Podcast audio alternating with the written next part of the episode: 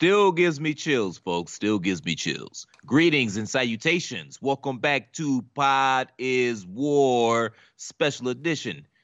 I'm Mr. Velvet Pipes, Christopher Platt, as always, joined by the commissioner himself, PC Tunney, and we are breaking down the 10 part docu series known as The Last Dance, chronicling the Chicago Bulls' last championship season in the 97 98 year. And this week, we're going to be focusing on episodes three and four. But before we get to that, more importantly, as an individual, as a person, and as a human, Mr. Tunney, how are you? Oh, I'm, I'm quite pleasant. I'm, I'm thrilled to be talking about the 97 98 Chicago Bulls and this phenomenal series that's been put on by ESPN. Couldn't ask for more right there. I've been thoroughly intrigued all four hours. It's excellent. The funny thing I'll say is, I the, the first the first two episodes I got to record when they debuted at eight or nine and ten Eastern, you could say, and I watched them in the morning, and then I kind of did the same thing, but I couldn't record them the first time, so I recorded the replay on ESPN two, and I ended up waking up at like midnight and watching that till two in the morning, and I recorded the non-swearing one, so everything was beeped out. Oh, that sucks. So there was to, a lot of f bombs being. Yeah, dropped, I, I, mean, I got the picture, but I'll try not to, uh, you know, record the kitty version next time. But you know, long answer, long answer short. Thrilled to be here, feeling good, uh, really enjoying this uh, series, watching it and discussing it. I agree. I agree. Now, I will admit that I, I think I enjoyed episodes uh, one and two better than three and four. Not to say I wasn't thoroughly entertained with three and four. I just thought one and two were a little better done. The time jumps kind of got to me a little bit in these later episodes. It's just a lot of lot of moving. You know what I mean? It's just a it's a it's a weird setup, but I guess maybe they do that to try to keep people interested and on their toes. I, I don't know. It is interesting because you think they could have done it in chronological order the whole way through, right? And just kind of done a little bit here, a little bit there about everybody. But I don't know. I I kind of like it. I kind of like how they kind of choose a focal point, and you know, Jordan's always the center of it because everybody had a relationship with Michael Jordan, and you could see that as he went along in the years with the Bulls and how he focused more on the team. And we'll get to that kind of stuff, but yeah, I, actually really liked episode four the best right now, but you know, it was fun as we progress into the main storyline of them moving along as the Chicago Bulls and Michael Jordan and Scottie Pippen. You become more familiar, right? Like we knew the mid 80s and late 80s, but now we're getting into 90, 91 and like I remember where I was watching it, eh, you know, and things of that nature, and I'm sure you do too. And we're going to get into the mid and late 90s, and we're definitely going to remember. We're going to be teenagers then, so yeah, man, it's just it's only getting better. Uh, we'll see. You know, I'm I'm starting to have um, I don't want to say doubts, but I wonder if they there's enough storyline material there for ten parts because you know Netflix is famous for that. They'll have an eight part docu series when they could have wrapped this shit up in four or five. But we'll see. Well, before we get into it, let's let's kind of prognosticate that because next week it looks like you're talking about Jordan as a global icon, and that kind of blowing way up and I'm guessing they'll go over titles two and three. And they also look to talk about the dream team. So that's going to fill up five and six. A large majority of seven and eight has to be about the time when Jordan was gone. You got a point. Um, what I've heard from people that have seen the whole thing is that seven, episode seven, that that's the one. So I, I don't know what it's about, but people saying that that's the the best. I've heard from people that have seen it that that's the best episode out of them all it's got to be Jordan leaving to go play baseball, and they cover that, and the one where Scottie Pippen refused to go into the game, right? Isn't that one of those playoff games? Yeah, it was. It was um yeah, the year he was retired versus the Knicks, I believe. That's some juicy And Kukoc ends up hitting the game winner. Yep, that's some juicy shit. I think that could be it right there. We'll see. We'll see. I haven't looked at any spoilers, so I don't know. yeah, I'm I'm speaking, you know, a complete periphery because it is out there. If you want to seek out, seek out, seek out, I can't even talk. If you want to seek out the entire series, you can do that. It is out there online, but I'm not going to do it. I want to watch it together like everybody as a family and get my real time reactions of what I'm seeing. And there are rumors of uh, more of our compadres joining the show next week, so you may not just have to listen to Mr. Platt and myself, even though I, I quite enjoy listening to us. I do too. I love hearing myself talk. All right, here's someone else who loves to hear you talk, I bet. TheChairShot.com. Always use your head. Depends on when you ask her. Depends on how much has she had to drink. How good have you been? yeah. She didn't seem too thrilled to hear me talk today, so there's that. Uh-oh. She had a case of the Mondays, you know. What did you go up to her like Orange Cassidy again, or what? I actually did, yes. That, so that didn't really get over well. Yeah. Almost got punched in the uh, chest again. Maybe. All right, let's get into it. Dennis Rodman, kick us off, Mr. Platt. I mean, this guy had one hell of a childhood and interesting story on his way to just getting to college. Yeah, just to college. I mean, the man was homeless, and some random ass family just took him in and clothed him and fed him. And next thing you know, he ends up at college. And his uh his path is very similar to Pippen's, where he was wasn't the biggest kid in the world, and then all of a sudden, in his what early teens, early twenties, he hits this growth spurt. Next thing you know, he's at college and he's just getting it done. Gets drafted by the Detroit Pistons. Very integral part to that particular franchise. And one of the most interesting things I saw was uh, David Aldridge talked about in his 30 years of the league, in the league and covering the league, that Dennis Rodman was the best on ball defender that he had ever seen. And I think that Dennis kind of, I don't think people realize how good at basketball Dennis Rodman really was. I was very surprised and pleasantly so that he was inducted to the Hall of Fame because I know him and David Stern didn't really have the best relationship. So I thought he might be one of those guys that kind of gets blackballed and erased from history. But I'm, I'm glad that he got his flowers and I'm glad he got the, his flowers this episode. Honestly, I wish there would have been a little more Dennis, which is weird because he's this fascinating figure but he's not necessarily the best interview subject. Like I, have heard him do different interviews from time to time, and he doesn't he doesn't come across as very engaging. He's not the best storyteller in the world, but him as a whole is just really fascinating. You can't help but watch when they show clips of Dennis doing whatever, whether he is on the sideline pedaling his bike and telling off reporters, or whether he is, you know, causing a ruckus in Vegas or he's on Roy Firestone or whatever he's doing, you know. And I remember vividly watching him play with the Pistons, and it was just like, wow, this guy he he was maybe six seven, right? And he was maybe two fifteen, and he was the best rebounder in the history of professional basketball. Period. The guy led the in rebounding seven straight seasons, right? He averaged what 17, 18 rebounds one year. He said if yeah. I was he said if I was Shaq, if I was Shaq size, I could breathe and average 15 rebounds. That's the kind of opinion he had on that. Like this guy had a motor like none other. And you know what? You've talked about this before. In college, what did he he averaged 27 and 14? Yeah, he was a beast in college. So he wasn't just a rebounder. He kind of settled into that role, especially during the second part of his career in his stint with the Bulls. But I mean, every now and again, he'd mess around and, you know, break out a three pointer and just, you know, start shooting threes or something like that. Or in that triple offense, he'd be dropping dimes at the top of the key to, you know, different players and stuff like that. Like, he was a well rounded player. He was just that guy that he did what had to be do, what he had to do. And you talk about his motor. He was also a freak athlete. I mean, this guy, he could go on and come back like, and, and didn't miss a beat which that was that was a fascinating tidbit. I never heard that story about his bender in Vegas and Michael Jordan had to go fly Vegas to get his ass back to the team. I I I vaguely remember him taking some time off, but just hearing the whole story and everybody talk about the story, I thought that was fascinating. You didn't hear as much about those things back in the day. If that shit was going down now, you would hear and know every fucking thing. There'd be a TMZ person sitting outside his hotel room knowing every step he made. Back then, they didn't really talk about a lot of that stuff. There wasn't as quick to judge. There wasn't really social media yet and things of that nature. You really didn't even barely text people back in the late 90s, right? I mean, I don't remember being in high school and texting anybody, do you? No, hell, I didn't get my first cell phone until a uh, senior in high school, which was 1999, and I got it at the little Arab spot that sold the fried chicken and the JoJo's I bought the phone, I think, for like 60 bucks, and then you pay another 40 bucks and you get 90 minutes on the phone. So I would have the phone and I would call girls so I could whip out my phone and shit and talk to people just to impress them. And then two minutes into the conversation, yeah, let, let me call you back. I'm making a quick run.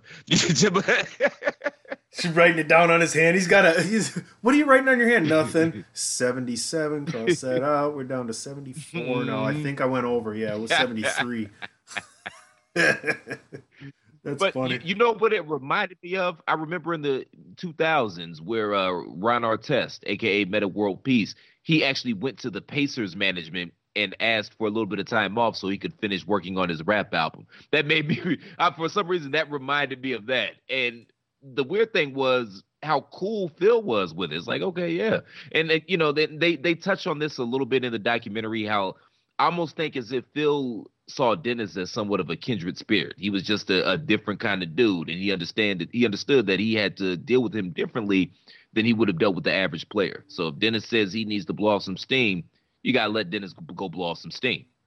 And if you need to bring him back, you know, Michael Jordan to show up, having Carmen Electra hopping behind couches and shit, but he gonna get his ass back to practice. Man, I tell you what, and the best part about that was watching Rodman and Pippen and Phil Jackson listen to Michael Jordan talk about it. Right? They handed all of them the phone. All three of them, they handed the phone. Here, this is what Michael had to say about this. And Mike's just go, You need a vacation? Hey, Phil, if anyone needs a motherfucking vacation, it's me, man. He needs a he needs a vacation. Well, well, Dennis, can you can you have a this is Phil. Dennis, can you have a vacation in 48 hours? And Mike goes, Well shit, he's gonna take whatever he can get. So yeah, you let that dude go to Vegas, you ain't getting him back in 48 hours. And sure as shit, it was almost fucking 72, what, 81, 80, 86 hours? And the craziest part to me, again, is Michael getting his ass on a plane to go to Vegas and pull this out. And then they got. Things. It shows. Go ahead, go ahead. Go ahead. No, oh, I don't want to oh, forget this. I don't want to forget this. And then they got footage of Dennis back at practice the first day with his fucking PJ pants on, and Phil is giving him a hard time and Mike goes, Dennis just got pulled out of bed. Let's just be happy he's at practice today. yeah, that's a good one too. Yes. Be happy he's here. And then he proceeded to outrun everybody in practice. Mm. Which goes to the fact he's just a he's this dude is just a freak ass athlete. He's a freak of nature. Let me tell the story about the drill. So Phil's trying to get Dennis back into shape now. And so they're playing this game where you you pick a guy who's at the end of the line and he has to catch up to the front of the line and then everybody else has to pass him until it's over right? So dennis is at the back of the line and he takes off and now he's in front of everybody right? And it took him like six laps to catch him. And jordan had everybody else that was in the front of the line jogging so it's going to be real easy because he and i have no part of it. But there goes dennis and just like he always did once he was there to practice and that switch turned on he, he, he was full steam ahead. And I'm, I'm glad Jordan touched on that about how important Dennis was to those teams. That was another good moment where uh, Jordan recalled the time early in the season. Again, remember Pippen's out. He's nursing his injury and he's pouting a little bit, you know, uh, asking for a trade and whatnot. So there was no guarantee that Pippen was going to come back that season. And there was a game, I don't remember where they were. Maybe it was Utah. It, it, it doesn't really matter. But Dennis ends up getting ejected and Mike talks about how yeah Dennis knew he fucked up, and he comes to my hotel room that evening and he asked if I had an extra cigar, which that was which they both understood what that meant. That was his way of apologizing and letting him know, hey man, that shit's not gonna happen again. I'm gonna be here for you, and he stepped his game up in the absence of Pippen. So you know Jordan going out to Vegas to get him number one that shows you how important he was to the team, and MJ knew that. Plus, it's Michael Jordan. So you know good and damn well, I don't care if you're in bed with Carmen Electra, Halle Berry, and Jesus Christ simultaneously. When Michael Jeffrey Jordan knocks on that goddamn hotel room door, guess what? Your ass is getting on that flight. And Jordan knew that as well. Amen. Can't argue with that. MJ comes a knocking, you're moving your ass. Yeah, it's happening. You're getting on that plane with me. You know, before we kind of move on to Rodman and Phil Jackson's relationship, I know you started to touch on it a little bit. Dennis Rodman, I mean, think about that, folks. Just think about this. T- take away all the bullshit, okay? This guy was literally uh, one of the three headed monster on two of the greatest teams ever. Because you know in Detroit that they had those, I won't say thugs, you know in Detroit they had those rugged guys on the front line. Okay. None of them was Might as Hall of- well just said thug, sir. None of them was Hall of Famers though. Salley, Laimbeer, Edwards. Uh, who else was down there? Am I missing down there? Uh, Rick Mahorn. Mahorn. Thank you. I, I could see his face. Which Mahorn had great, uh, great, great advice to to uh, all of his teammates back in the day that were younger than him. Don't don't waste a foul. If you're gonna hit him, hit him, right? Because they, they didn't they didn't call a lot of fouls like that back then or technicals. They just you got fouled. That's it. You know, you came in the lane, you got your ass beat, and we're gonna get to that soon. But Yes. Isiah Thomas, Joe Dumars, and Dennis Rodman were the three most important people on a team that went back to back while the Lakers, Bulls, and Celtics were still extremely viable. Correct? Correct. And Dennis Rodman, Michael Jordan, and Scottie Pippen obviously were the three most important people on what is considered probably the three greatest years of one single team in the history of NBA basketball. Because I would take that team from that second trilogy for the Bulls up against anybody. Yeah, especially that first year. Was was it the first year where they won 72? It was the, The first year of the second three peat. yeah one of the it was the first or second. I'm not sure. I can't remember. I think it was a, the first because I, I know I remember those last two years, especially that last year, which they're covering now. They were kind of running on fumes at that particular point in time. Well, you figure Jordan was 35. You know, Pippen was 33. Dennis was probably 33, 34. So, you know, your three best players are in their mid 30s. You think about that, you know. But kudos to them. They they stayed in shape, just kind of like Kobe and LeBron and Garnett and guys of that nature. Wade. And it was a different era back then as well. Like we didn't know back then what we know now, you know, in terms of conditioning and how important rest is and, and diet and things of that nature. Like these guys today, they take much better care of themselves than they did back then. So 35 back then was probably like 40. Yeah, they had the you know what I they, mean? They had the dietary and weight training things, but they didn't have the recovery methods that they have now, right? The things that the guy, I mean, th their recovery method was to sit in a tub of ice. They didn't have the hyperbaric chambers and the things of that nature, and you know the different supplemental things that these guys do. So, let's get into Phil Jackson. Talk about supplementing your mind, right? The guy brings in Zen Buddhism and Native American focus uh, techniques to sharpen his team and bring them together. And and he brings them around and you can see him stretching in the circle. And you brought it up before how Dennis and Phil were kind of the same and and they kind of flash back on Phil right? And this guy he was where where did he grow up again? California? Is that right? Uh, was it California? I think it was like North or South Dakota, if I'm not Well, he- mistaken. it was one of he I think up- it was one of the Dakotas. he went ended up no, going to North Dakota. Is that where he was from I think he's from there. Keep talking. I'm gonna look it up while you're talking. All right, my bad, folks. I, I've been trying. We've been really on top of a lot of these stats here, but this one I it skips my mind. So he ends up going there, gets drafted by the Knicks.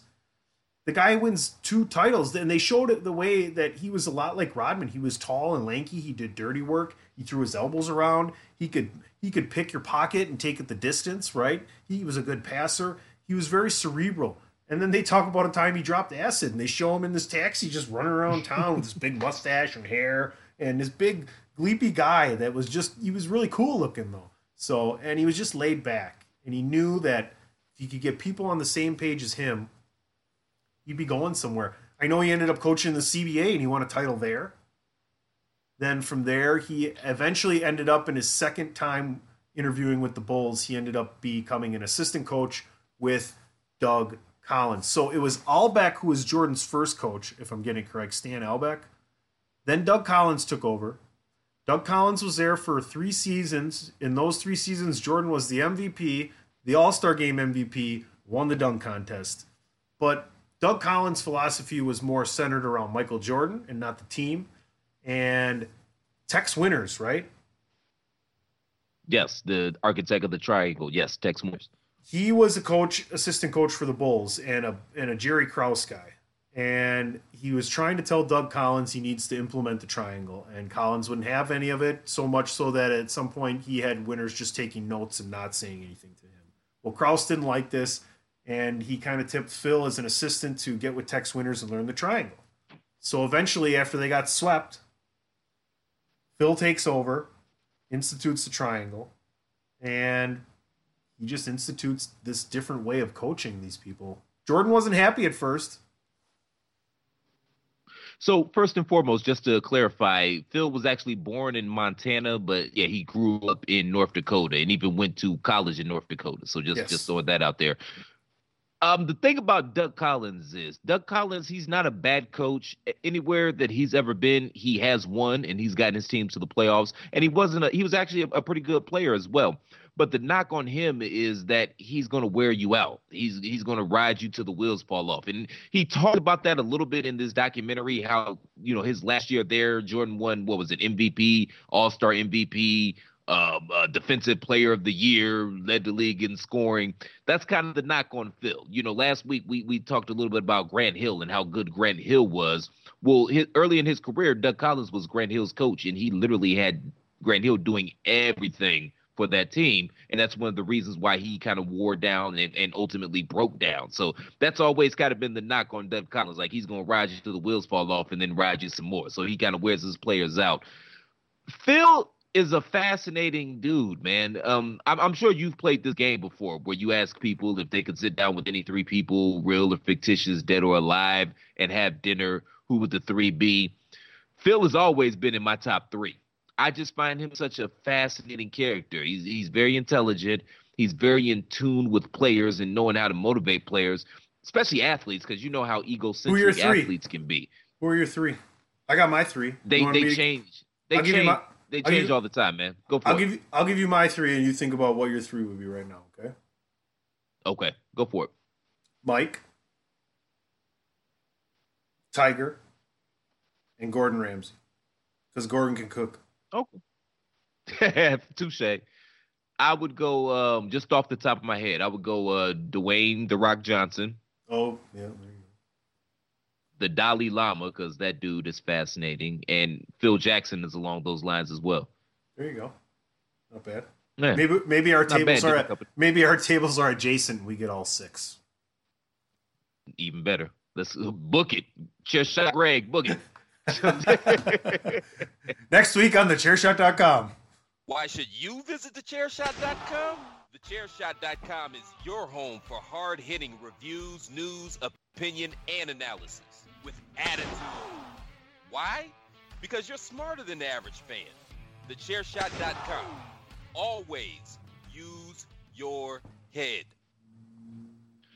And speaking of use your head, first off, go to prowrestlingtees.com forward slash the chair shot. Pick an official chair shot t shirt. We've got something for everybody for the wrestling fan in your life, even if it happens to be you. Again, that's pro wrestling tees forward slash the shot. Please and thank you, thank you, and please. But speaking of using your head, Phil Jackson was a master, not only at using his head, but in yours. And something that they didn't really touch on here is he could be a little manipulative he, was a master manipulator. He knew how to get people to bend to his will. He he knew how to run that Jedi mind trick on people in order to get his way, and he he knew what he was doing. Yeah. Yeah, they did. There was a brief, I think, one time manipulative came up or manipulate. He said, I think someone said he knew. I think it was uh, Sam Smith, the writer for Chicago. I think he said Phil knew how to manipulate his players in a good way, right? Now, now it, it's funny that you bring up Sam Smith. Sam Smith is also the author of an infamous book that came out in the 90s called The Jordan Rules. And in that book, um, Jerry Krause and Jordan, they don't necessarily come off very well in, in that in that piece of literature. And Phil Jackson blamed, I can't remember the guy who he blamed. I think it was one of his assistant coaches said that he was the leak and he was the person that gave the information to uh, Sam Smith to write the book. Well, lo and behold, and again, they didn't touch about this in the documentary, little ancillary piece of knowledge. Lo and behold, it came out one day when Sam Smith was having a conversation with Jerry Ryan's that it was Phil the entire time. That was feeding Sam Smith all this information in regards to Jerry Krause and Michael Jordan. And if you've ever read the Jordan rules, that neither, neither one of those guys comes off very well. So that's what I mean about you know his manipulation. And I believe the guy who we're referring to actually got fired from the organization because Phil had convinced everybody that he was the league. Johnny Bach, I think that was his name. Johnny Bach. He was one of the assistant coaches.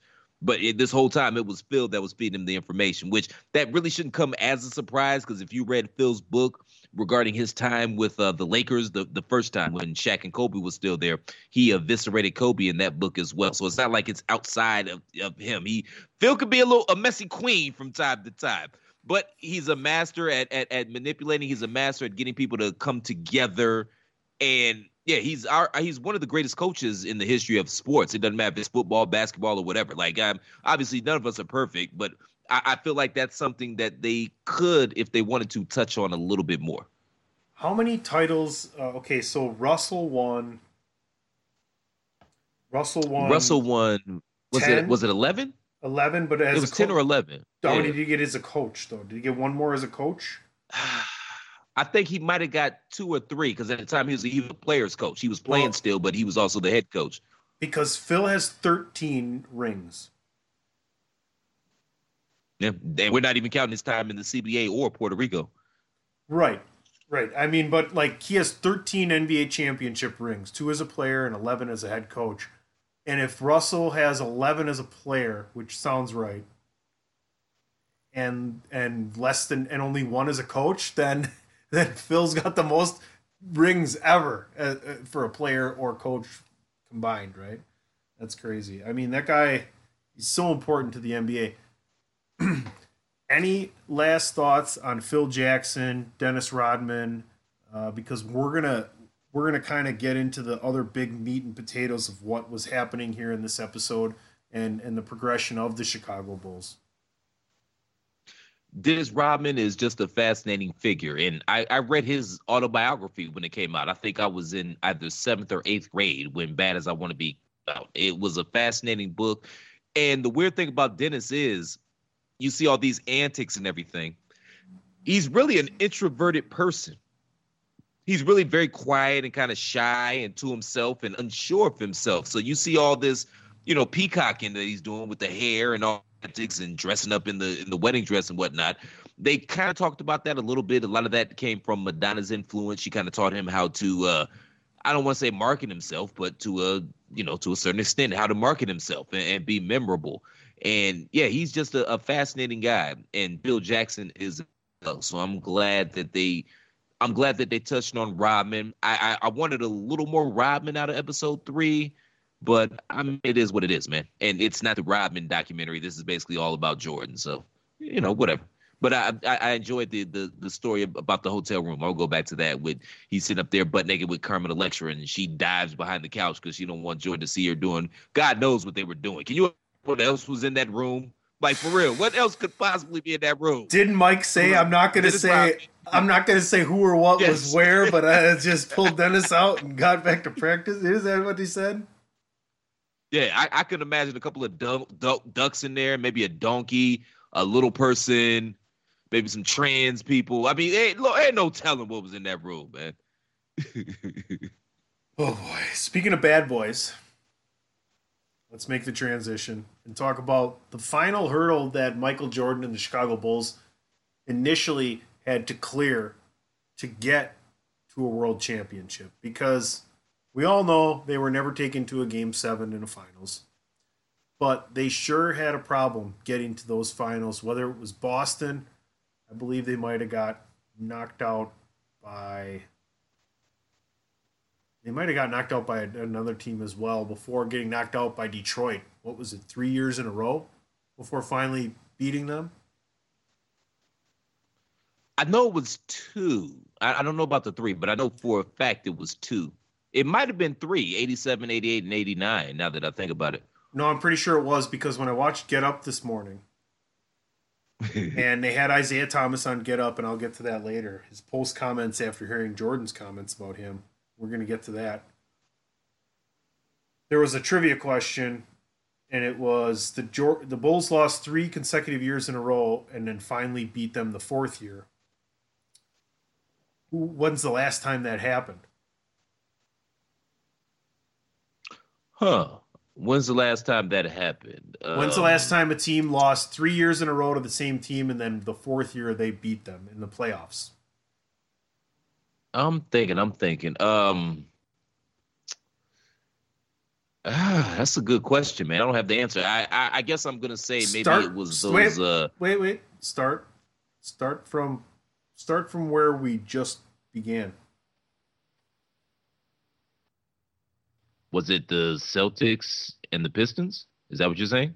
No, so the Bulls lost three times in a row, and then they beat the Pistons. Oh, the Knicks. Yep, there the you go. the Knicks, I knew you'd get it. I knew- Yeah, Yep. yeah. because the Bulls had eliminated the Knicks, and then Jordan retired, and the Knicks won. That was from uh, the guy, the guy, the one of the producers from Get Up. They call him Sneaky Hembo because he likes to throw them sneaky trivia questions in there. So I highly recommend Get Up, folks. If you're able to watch a little bit of television before you go to work or whatever, it's on from 6 a.m. to 8 a.m. Eastern. Mike Greenberg and a you know caveat of of prime players over there. I I love I love them all. Orlovsky, Swagu, Jay Williams is on there. They've had Jalen Rose up on there. A whole bunch of great characters. Rex Ryan's on there. So they they they flip the guys in and out. the beautiful Maria Taylor is on there every now and again. Mm, there are there are plenty of snicky snacks on there. I'll just say that. Pop. touche, touche. Yeah, it's it's it's not a bad show. If yeah, if you get a chance to watch it, check it out. And there's nothing else on television, so there's that too. True that. Let's go to the Pistons. Let's talk about them bad boys. What do you remember growing up just from them, not even up against the Bulls, but just as a team in general and how they progressed and ended up winning back to back NBA titles?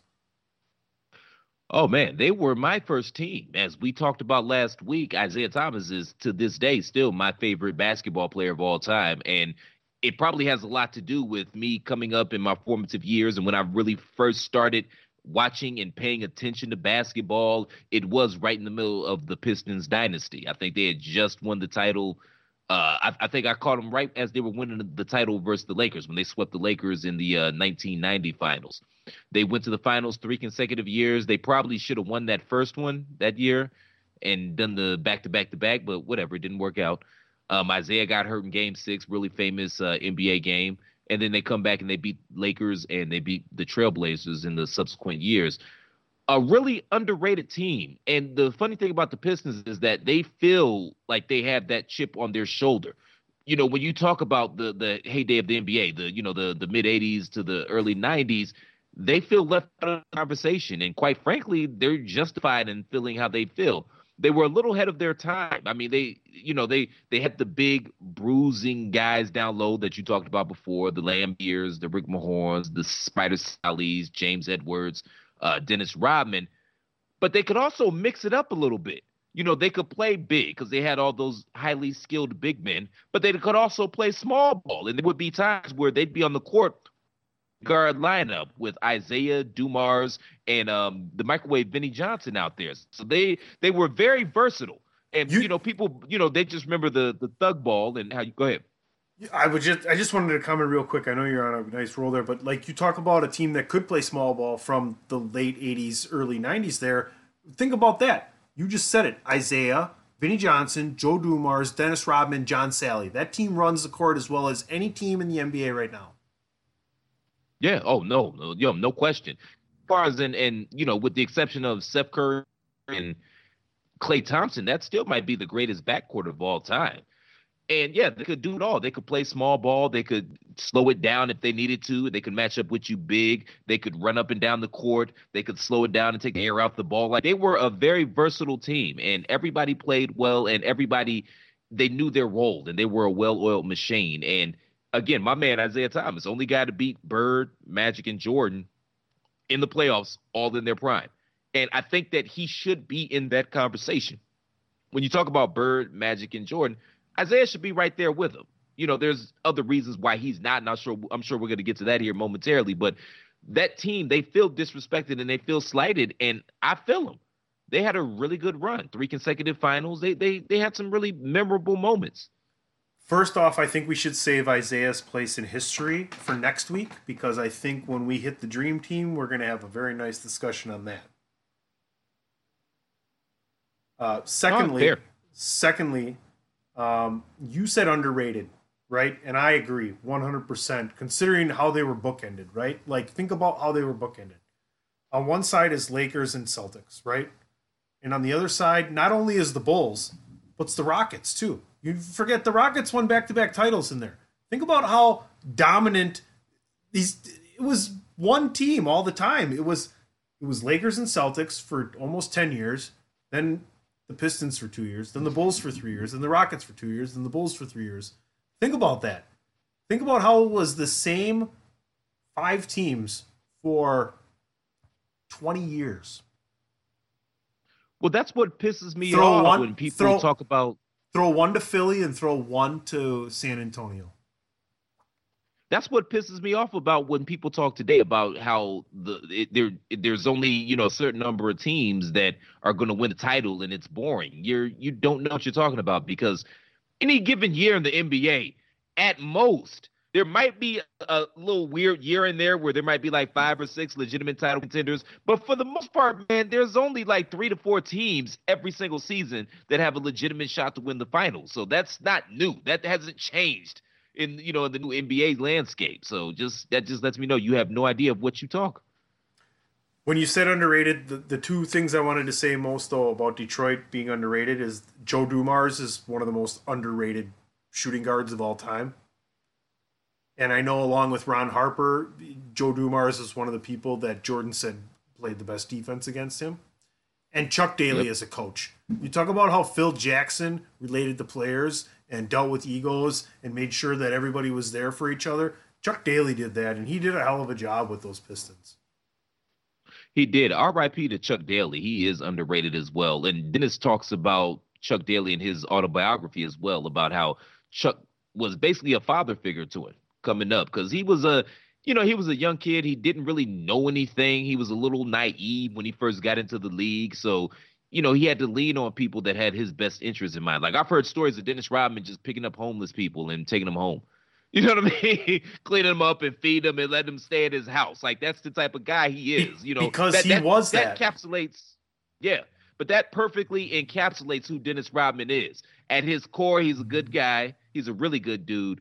Little impulsive, perhaps a little naive, but if you know him, you love him. I think that just per- perfectly encapsulates who Dennis Rodman was, and he fit in well on these Pistons teams because Isiah took a liking to him because he was so quiet and humble. And John Salley talks about that, which that's another disappointment. I wish they would have had a little more John Salley in in the uh, the documentary last night because he's just he's very interesting. He's a very interesting interview, and he's been there for so much. What was the But he talks about how What was Go the ahead. sports oh show the back best in the sports show. Yeah, Chris Myers and Yeah. Tom Arnold, John Salley. Who was the yeah, fourth guy? John Salley. there was a fourth Oh guy. shit, I can't remember. You keep Uh, talking. I can't I'll- remember, I'll but- figure out. Rod, was it? I think it was Rodney Peete. it could have been. Was it Rodney Peete? Well, he'll look it up. But yeah, I, I always thought he would have a bigger career in media because he's just a very interesting guy to talk to. But he talked about it when uh, him and I think him and Rodman came to the Pistons around the same time, and he talked about how you know Isiah didn't really click with him because he was Spider was always Spider. He was loud and boisterous, but he really took a liking to Dennis because he was so quiet and, and humble and unassuming. So I, I just thought that was a um, interesting tidbit that again didn't get mentioned. I'm trying to give you guys a little bit of ancillary information about what was happening because it's a documentary and there's only so much that they can touch, even though they have 10 episodes. But just you know, little tidbits to maybe you know kind of fill out some of the gaps if or some of the questions that you may have. That's all. Kruk But was that on there. Pistons team, man, Kruk was on John there. Kruk, okay. And Michael Irvin was on there apparently. Oh, I don't remember Mike. Neither do I. Leeann Tweeden. No Rodney. Leeann Tweeden, Lisa Guerrero, Charissa Thompson, Jillian Barberie. Damn. Oh, I'm sure there's Yeah. other people that were on there here and there. Anyway, we're not here to Yeah, talk about the best damn sports show, Platt. well, why'd you bring it up, sir? Oh, that was me. My apologies, y'all. Yeah, yeah. I was talking about the bad boys. Hmm. Let's talk about everybody's hatred for Bill Laimbeer. Like Yo. Robert Robert Parrish punched him, and didn't get a technical foul. He just got a foul. So that's how much people hated Bill Laimbeer. It was yeah, it, it, was he punched him in the face, knocked his ass out. It was just ball out. like, yeah, uh, oh, I know it was off Boston, but Detroit ball for that one. You're good though, Parrish. Go ahead, get on the other side. Do you know how hated you have to be to be a, a white player who can actually play and is a was an all-star at one point in time and you could make the argument he was the third best player on those Pistons teams and everybody hates him till this day. Till this day he's still hated. I mean, I don't know how many of you guys know this, but he's a coach now. He's I think he's coaching for uh, the Seattle team in the WNBA. But he won three titles with the Detroit team in the WW uh, WWNBA in the WWNBA, and he's been trying to get a, a, a head coaching look in the NBA, or at least a coaching look in the NBA, and he can't get in. And the main reason he can't get in is uh, Rick Carlisle, who is the uh, coach for the Dallas Mavericks, I believe. He's the head of the Coaches Association, and he's also really good friends with Larry Bird.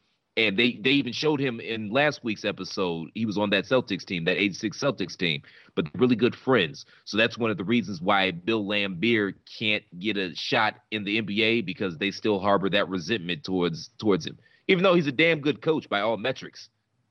That's how hated he is or was and still is. It's funny because you bring that up and, and we get to this progression now in this story. And you talk about the Celtics and the Pistons and then the Bulls. Well, let's talk about the walking off of the court, right? The Bulls get swept the year before, and Jordan sticks around and shakes hands and wishes them good luck. The very next year, the Bulls return the favor, I believe. They sweep them, don't they? Yeah, so they lost in seven the year before. I thought they got. I think oh, that might have been two years before they got swept. That's my bad. Yeah, and then they lost in Game Seven, and I think that that Game Seven was the Scottie Pippen migraine game. Yep. Which Jordan still seems a little uh, pissed off about that. But if anybody's ever had migraines, I don't. Yeah, I'm not going there. I know people that get migraines and literally go blind because it's just that intense. So I'm not gonna judge Scottie on that. But so yeah, he shakes their hand and whatnot, and then the very next year the Pistons were on fumes and they ended up getting swept by Chicago on their way to their first championship. And obviously, everybody knows they walked off the court with what about five, six seconds left, didn't shake anybody's hand. They just dipped. You know, and a lot of people from them from that Bulls team, they they're they're not happy about it, right? And to this day, they still use some very you know fruitful language, if you will, and it's funny because Isiah's defense kind of is that well the Celtics did it to us. So what what that, what side what side of the coin do you fall on here? This is interesting, man, and I, I like to point out people's uh, inconsistencies and revisionist history when it comes to the NBA.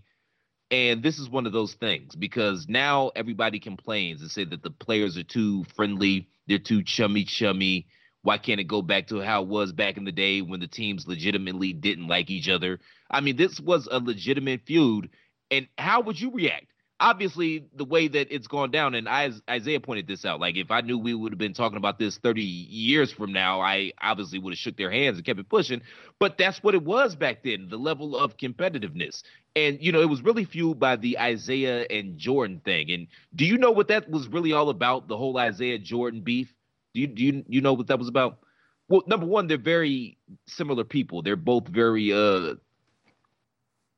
uber competitive, cutthroat to a point type of competitors. That's so you know they're very similar. So that's why that's one reason that they clash. But the main thing about that was Isiah was he felt a certain way about how Jordan was embraced in Chicago. And they they beloved Jordan and they embraced him as if he was one of their own.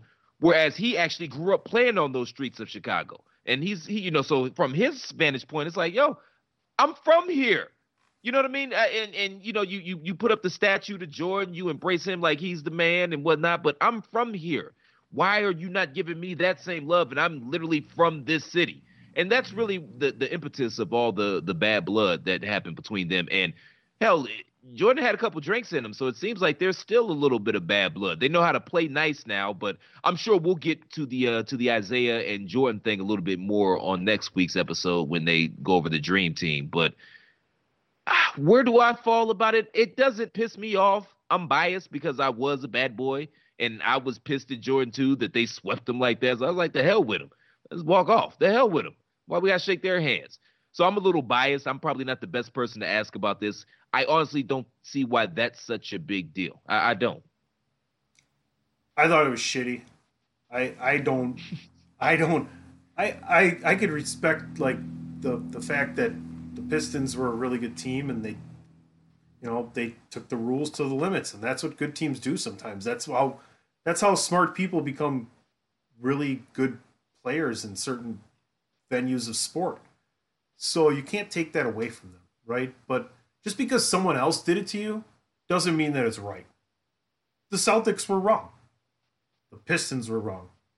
Jordan got his ass kicked year after fucking year and went out there and shook their hand. Regardless of what else fucking happened there. You couldn't wait till the game was over. You couldn't you you you, you had to leave. You already you knew probably more than an hour from when you walked off the court, you were fucking done that night. And you couldn't just suck it up and take it like a man. Isiah wants to bitch about Mike being loved in Chicago and he was from there. Well, you went to Indiana. You didn't go to Loyola. You didn't go to DePaul, right? Those are viable schools back when he was going to college. And you got drafted by the Pistons. Eh. and then you beat on the Bulls. What do you fucking expect, bro?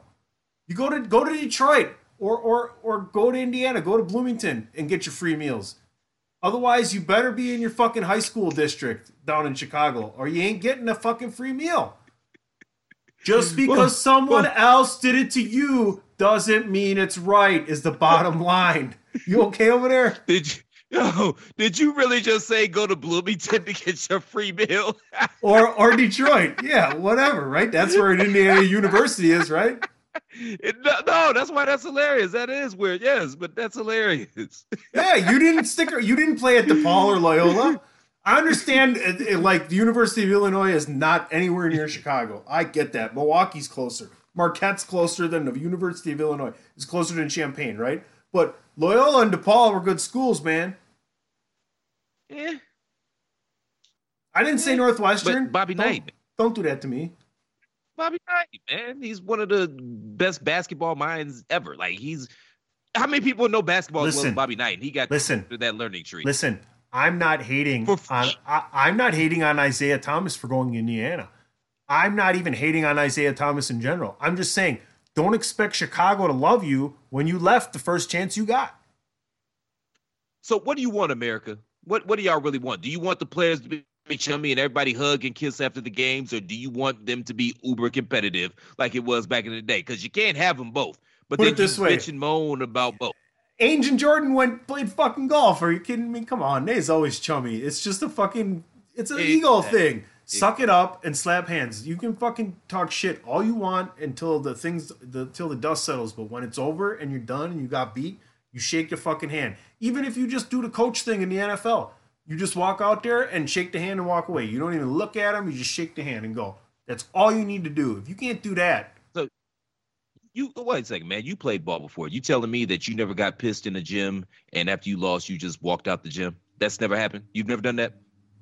Because I've done it. I, I can be fair. And I told the guy to suck my dick on the way out, and he told me to grow one or something like that. But yeah, I've done it. I've always shook hands.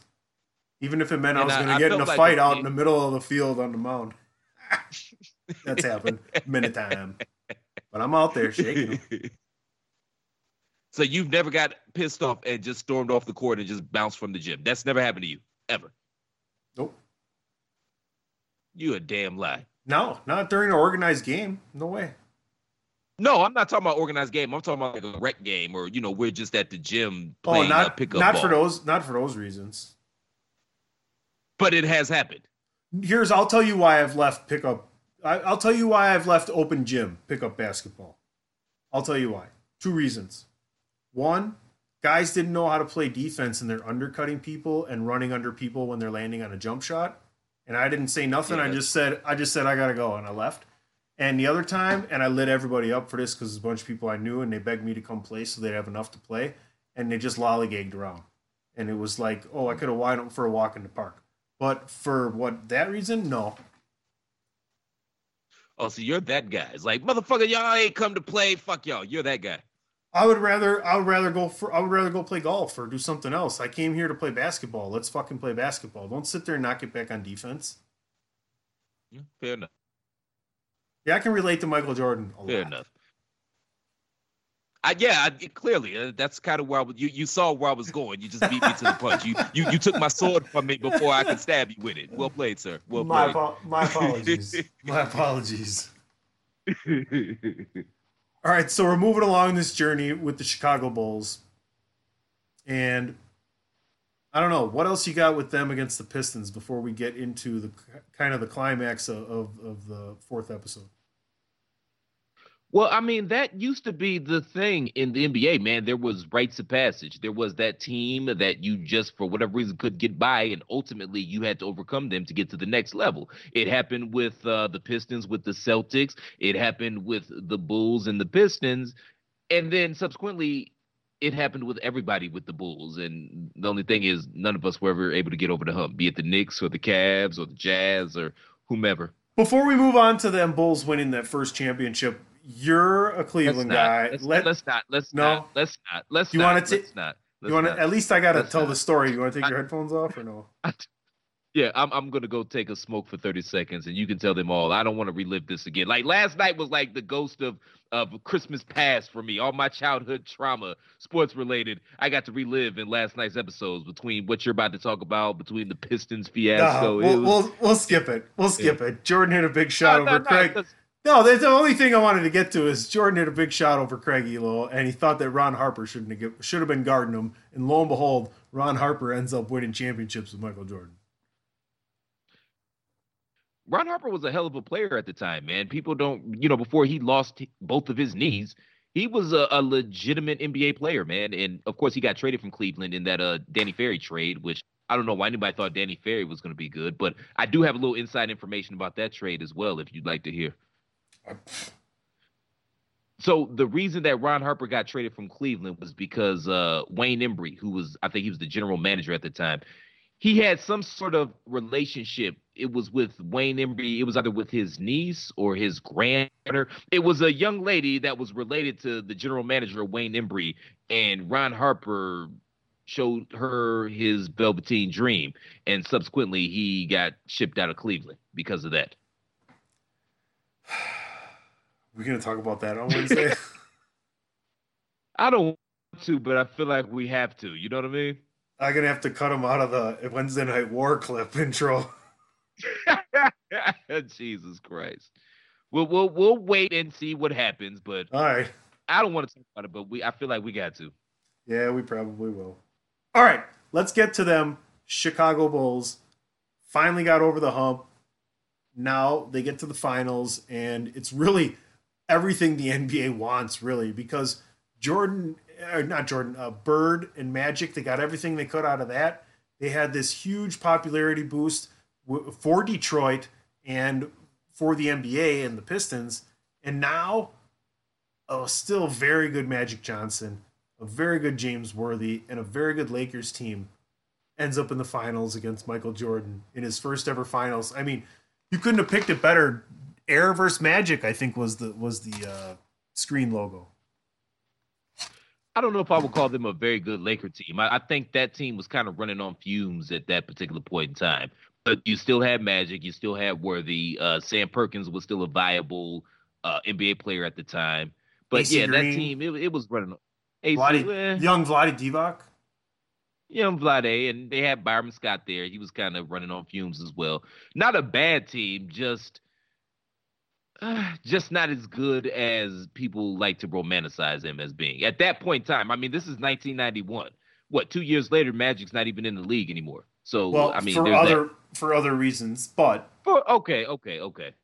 but But you get what I'm saying. for the NBA's perspective, as far as ratings and popularity and fans, You got Magic versus Mike.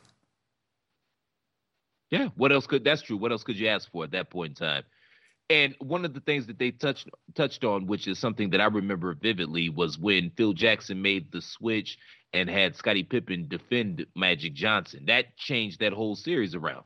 Because I mean, number one, Scottie was just a great defender. He's long, he's athletic, he's quick, and Magic was well, none of those things. Like Magic was never, you know, there's there's a, a, a can there's a legitimate argument to be made that Magic Johnson is the the best basketball player of all time. I'm not saying that, but I'm saying there's an argument that could be made. But he was never the greatest athlete in the world. He didn't have much of a left hand. And yeah, you put a guy like Scottie Pippen, who was young, hungry, and athletic, it gave Magic fits. And they showed a lot of that too. And, and you know, the real interesting thing was is they had Jordan on him game one, and the Bulls they just you know it might not have it might have worked. It's funny because if the Bulls didn't have a bad game game one, like offensively they were out of sync, and it wasn't really anything the Lakers did. It's funny if they would have played well game one and Jordan was guarding him, he might have guarded him the entire time. But they didn't. They played bad and they made that switch and they basically ran him out the gym the next four games. Yeah, oh yeah, it was a wrap. And I mean, Pippen was taking was guarding this guy ninety feet. Like as soon as he took the ball out of bounds, Pippen was in his ass the And no whole one- way up the court. And no one did that to Magic. No, and that's my argument with uh, Steph Steph Curry. I think Steph Curry is a phenomenal player, but had he been playing back here, back here, that's exactly what they would have done. He would have been hounded ninety feet up and down the court, and I don't know if he is who he is now. If he was playing back then, if that makes sense. Uh, guys like Derek Harper would have hand checked the shit out of him for 48 minutes. Remember when you could Mhm. fucking put a hand Yeah. on the back? Oh my goodness. Yeah. Yeah. And I used to just do it, you know, playing because I saw the pros do it. I didn't realize what they were actually doing was, you know, pushing you towards a certain way. No, get you to ain't go going that way. You ain't going that way. Yeah. You ain't going that way. It's like fucking Yeah. you can't push me, motherfucker. Stepping a chop stepping on my foot and backing me in my knee. You get you know when you post up and guys get their knee, the front of their knee into the back of your knee? You ever get that? Ooh, yes, that hurts. You know how you you know how you stop that? elbow him in the You face. do a, a power dribble. Well, I was gonna say in the chest, but yes, you Oh. do a power dribble and then turn, put your lock your elbows at a 90 degree angle, and then turn and hit that elbow straight in their chest. Yeah, that'll get them up off you. I guarantee it. Mm-hmm. Mm-hmm. Hey man, you just gotta look. You just gotta see where the closest ref's eyes are, and then you do whatever you want when you know they ain't looking. So it's funny. So they end up sweeping the Lakers, and no, they they beat them in five.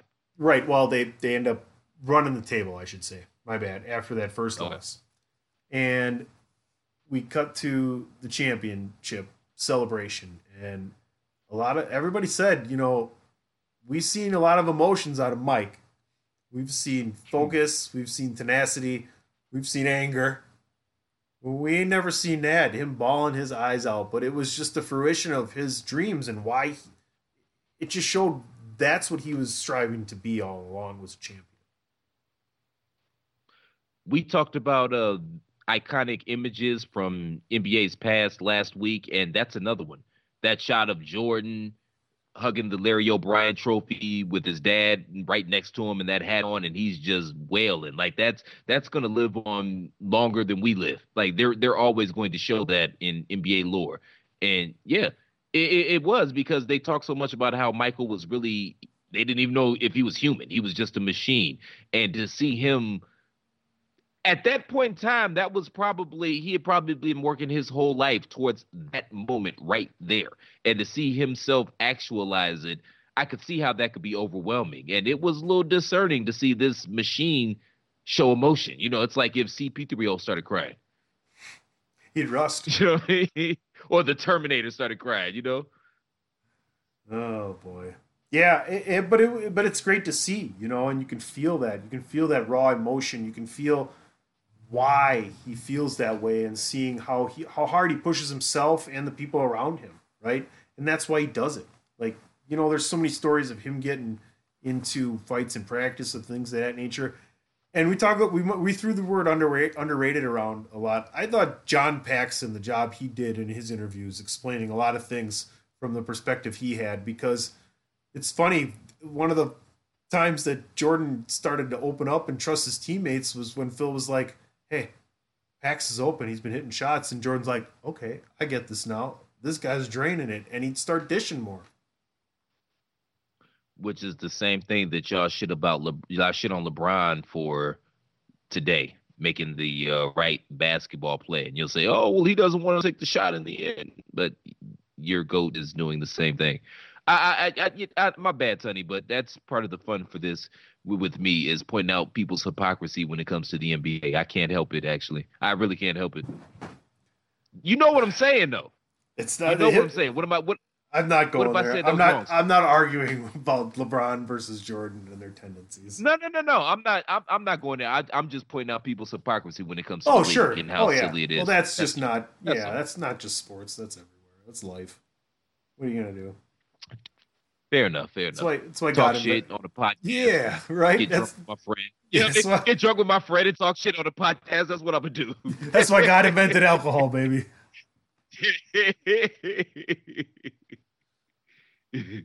Well, before we get to the last subject here and, and kind of um, preview a little bit of next week, any last thoughts here on, on what we really have seen in this documentary so far, or particularly this week? I mean, it, it- what a great three and four episodes to kind of highlight two guys. You know, the, the journeys that Dennis Rodman and Phil Jackson had from childhood to becoming iconic Hall of Fame, integral historical parts of just the history of the NBA in general is unbelievably fascinating and, and awesome in and of itself.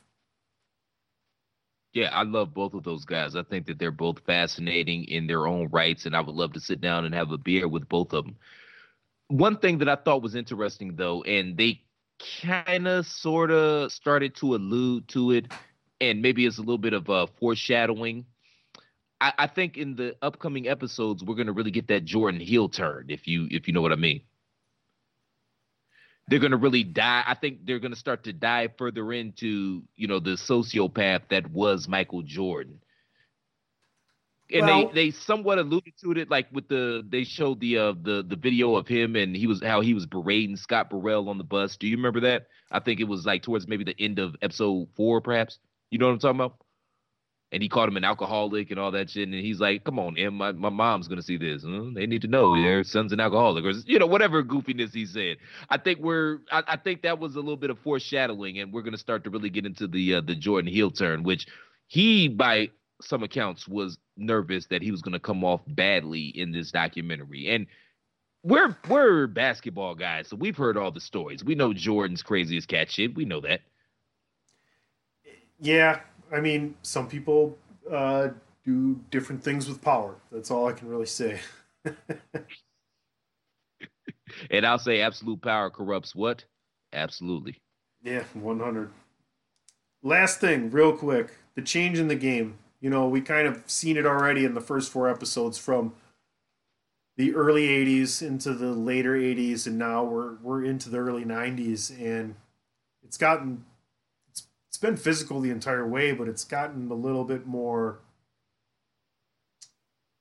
spread, a little bit more interesting kind of concept as far as the, the themes of the game. You're kind of moving away from the domination of having to have a big man, etc. And you now you see Jordan being the one guy to take over, and eventually it would lead to wing players being able to dominate and win championships. And then we get to the the three pointer being, hey, if I can shoot, if I can make one out of three from here, it's just as good as one out of two from inside of there, right? So to me, that's one of been one of the most interesting storylines to watch is the evolution of the game in this documentary. That's a good point, man. And I miss the physicality.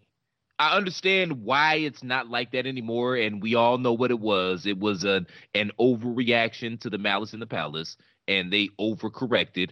But I understand why they don't. But I, I do miss that.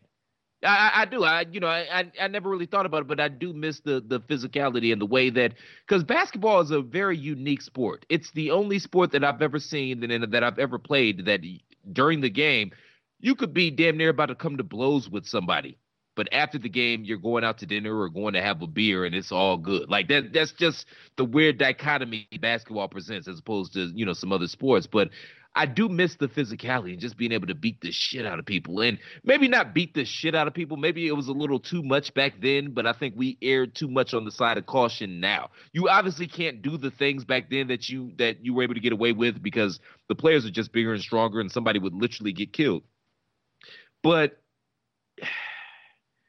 it's a little sanitized and I understand why and I'm not going to get into those whys. I think, you know, we all know what it is, but I, I, do miss the physicality. I agree with you to an extent. Like you said, speed speed kills, right? So the faster it gets, the, the harder it is to continue to accept things of that nature.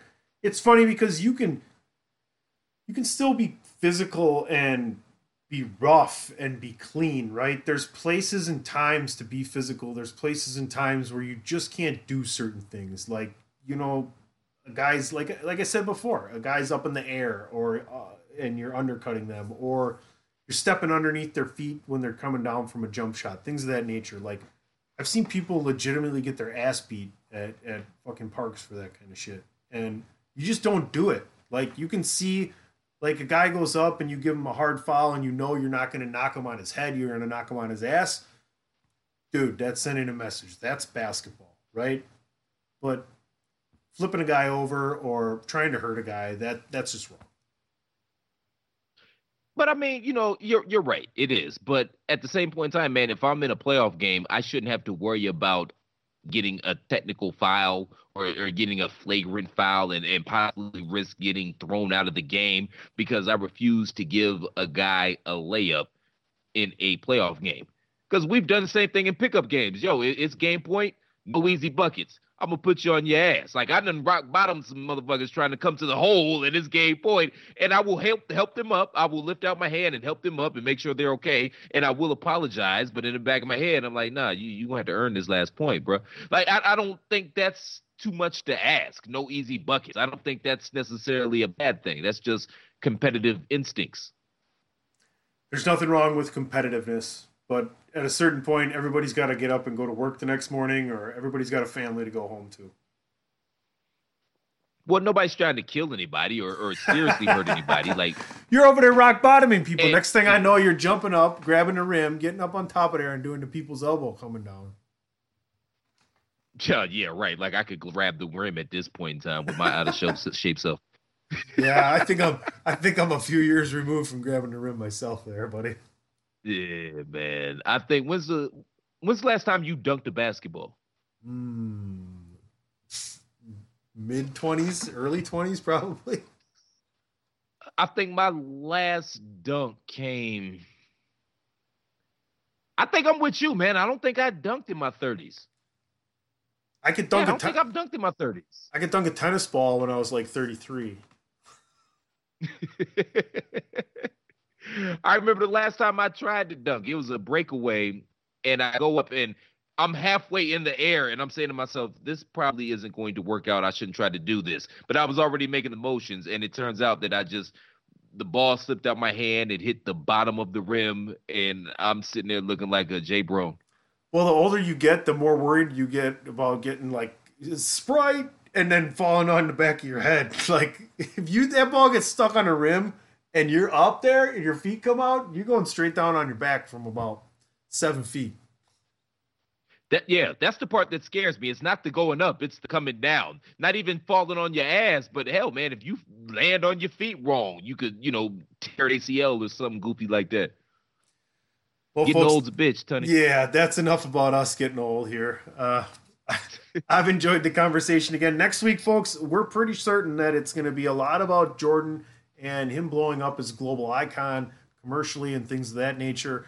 And the dream team, like we said, we held back a little bit about the Isiah Thomas Michael Jordan relationship because if we're going to talk dream team, that has a really big part of it. Uh, somebody that should have definitely been on that team. So we'll hold that back for next week. CP, I've enjoyed myself again. Why don't you give us your last thoughts uh, on what we're doing and what we've seen this week, and, and we'll take this home. Mr. Sonny, always a pleasure, brother. Seriously, man. Um, I really hope that they do touch on the Dream Team next week because I got a lot more to add in regards to the Isiah Thomas, uh, Michael Jordan scenario. Um, overall, again, I thought episodes one and two were better. I enjoyed three and four for what they were, and I mean this. Right now, this is appointment viewing, and you know we talked about it last week. Shout out to ESPN for speeding up the the product not production but um showing this because it gives us something to do and you have a captive audience and all Sunday I'm excited to see what's going to happen and see what they talk about. So, you know, I got to give them a shout out for that, man. And we have nothing else to watch. So I'm looking forward to it. I'm enjoying this series. I feel like this is something that we need to continue past this. I don't know what we could do it with, but I'm just having fun doing this, man. I, I really am. And well, yeah. We'll find another documentary or something until live sports come back. And uh, we'll, we'll keep getting together and doing uh, some sports things for everybody at the thechairshot.com.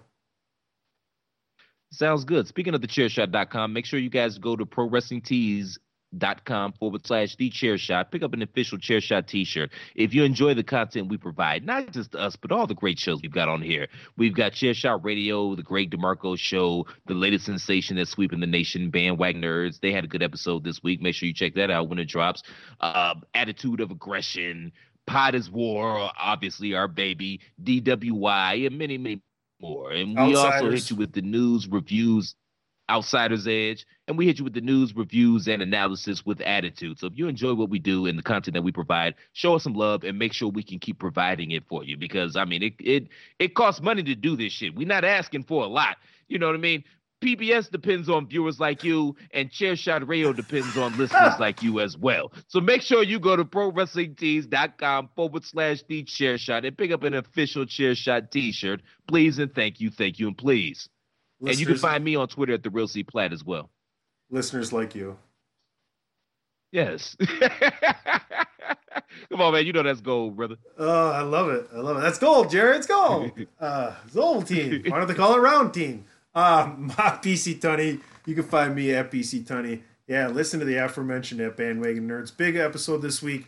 Actually, we have one of the sound engineers from PlayStation, uh, for lack of a better term. Uh, she had. You'll you'll listen to the episode. We had a great time with Morgan. She was phenomenal. So make sure you check that out. That's going to be Tuesday night right there on thechairshot.com. You can also find me at P- Podcast DWI. You can find us at pod underscore is underscore war. Yeah, man, doing that thing. Always a pleasure, brother. Always a pleasure. You want to go ahead and uh, get us up out of here? Sure. I'll take us home. Uh, you want me to just play some music or would you like me to rap Oh God, you're never mind. You're horrible at this. Hey, ladies and gentlemen, thank you for tuning in to the special edition of Pod is War: The Last Dance. For the Commissioner PC Tunney, I'm Mr. Velvet Pipes, Christopher Platt. We hope you enjoyed it as much as we enjoyed making it. We'll see you guys back here next week, same Platt time, same Platt channel. Until then, shalom. Yeah, for PC Tunney and Christopher Platt, hope you enjoyed the show. We'll tune in next week. Okay, cool. And uh, here's something for you.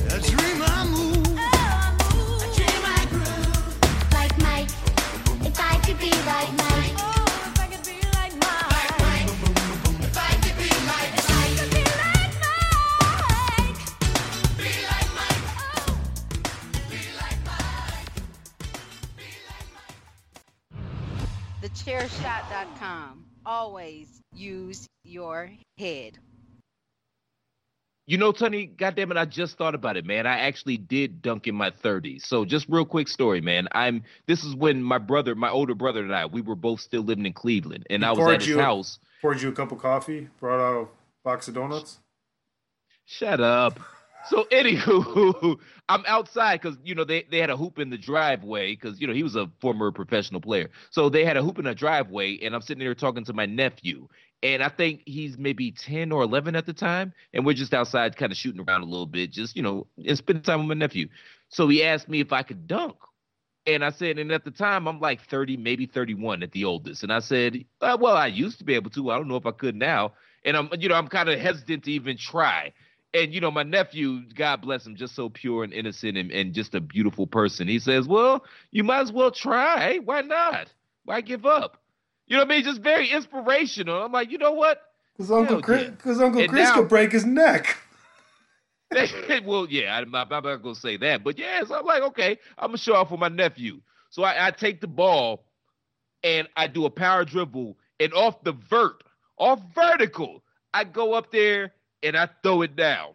And I'm so excited and I'm so happy. I'm like, hey, I still got it. And then we ended up going inside and I'm talking to my brother and I'm telling him, yeah, man, I dunked off the vert on that rim and blah, blah, blah, blah, that. And then he proceeds to tell me the rim was only nine feet. Yeah, I had the hands up. You should have stuck with the coffee and donuts. Yeah.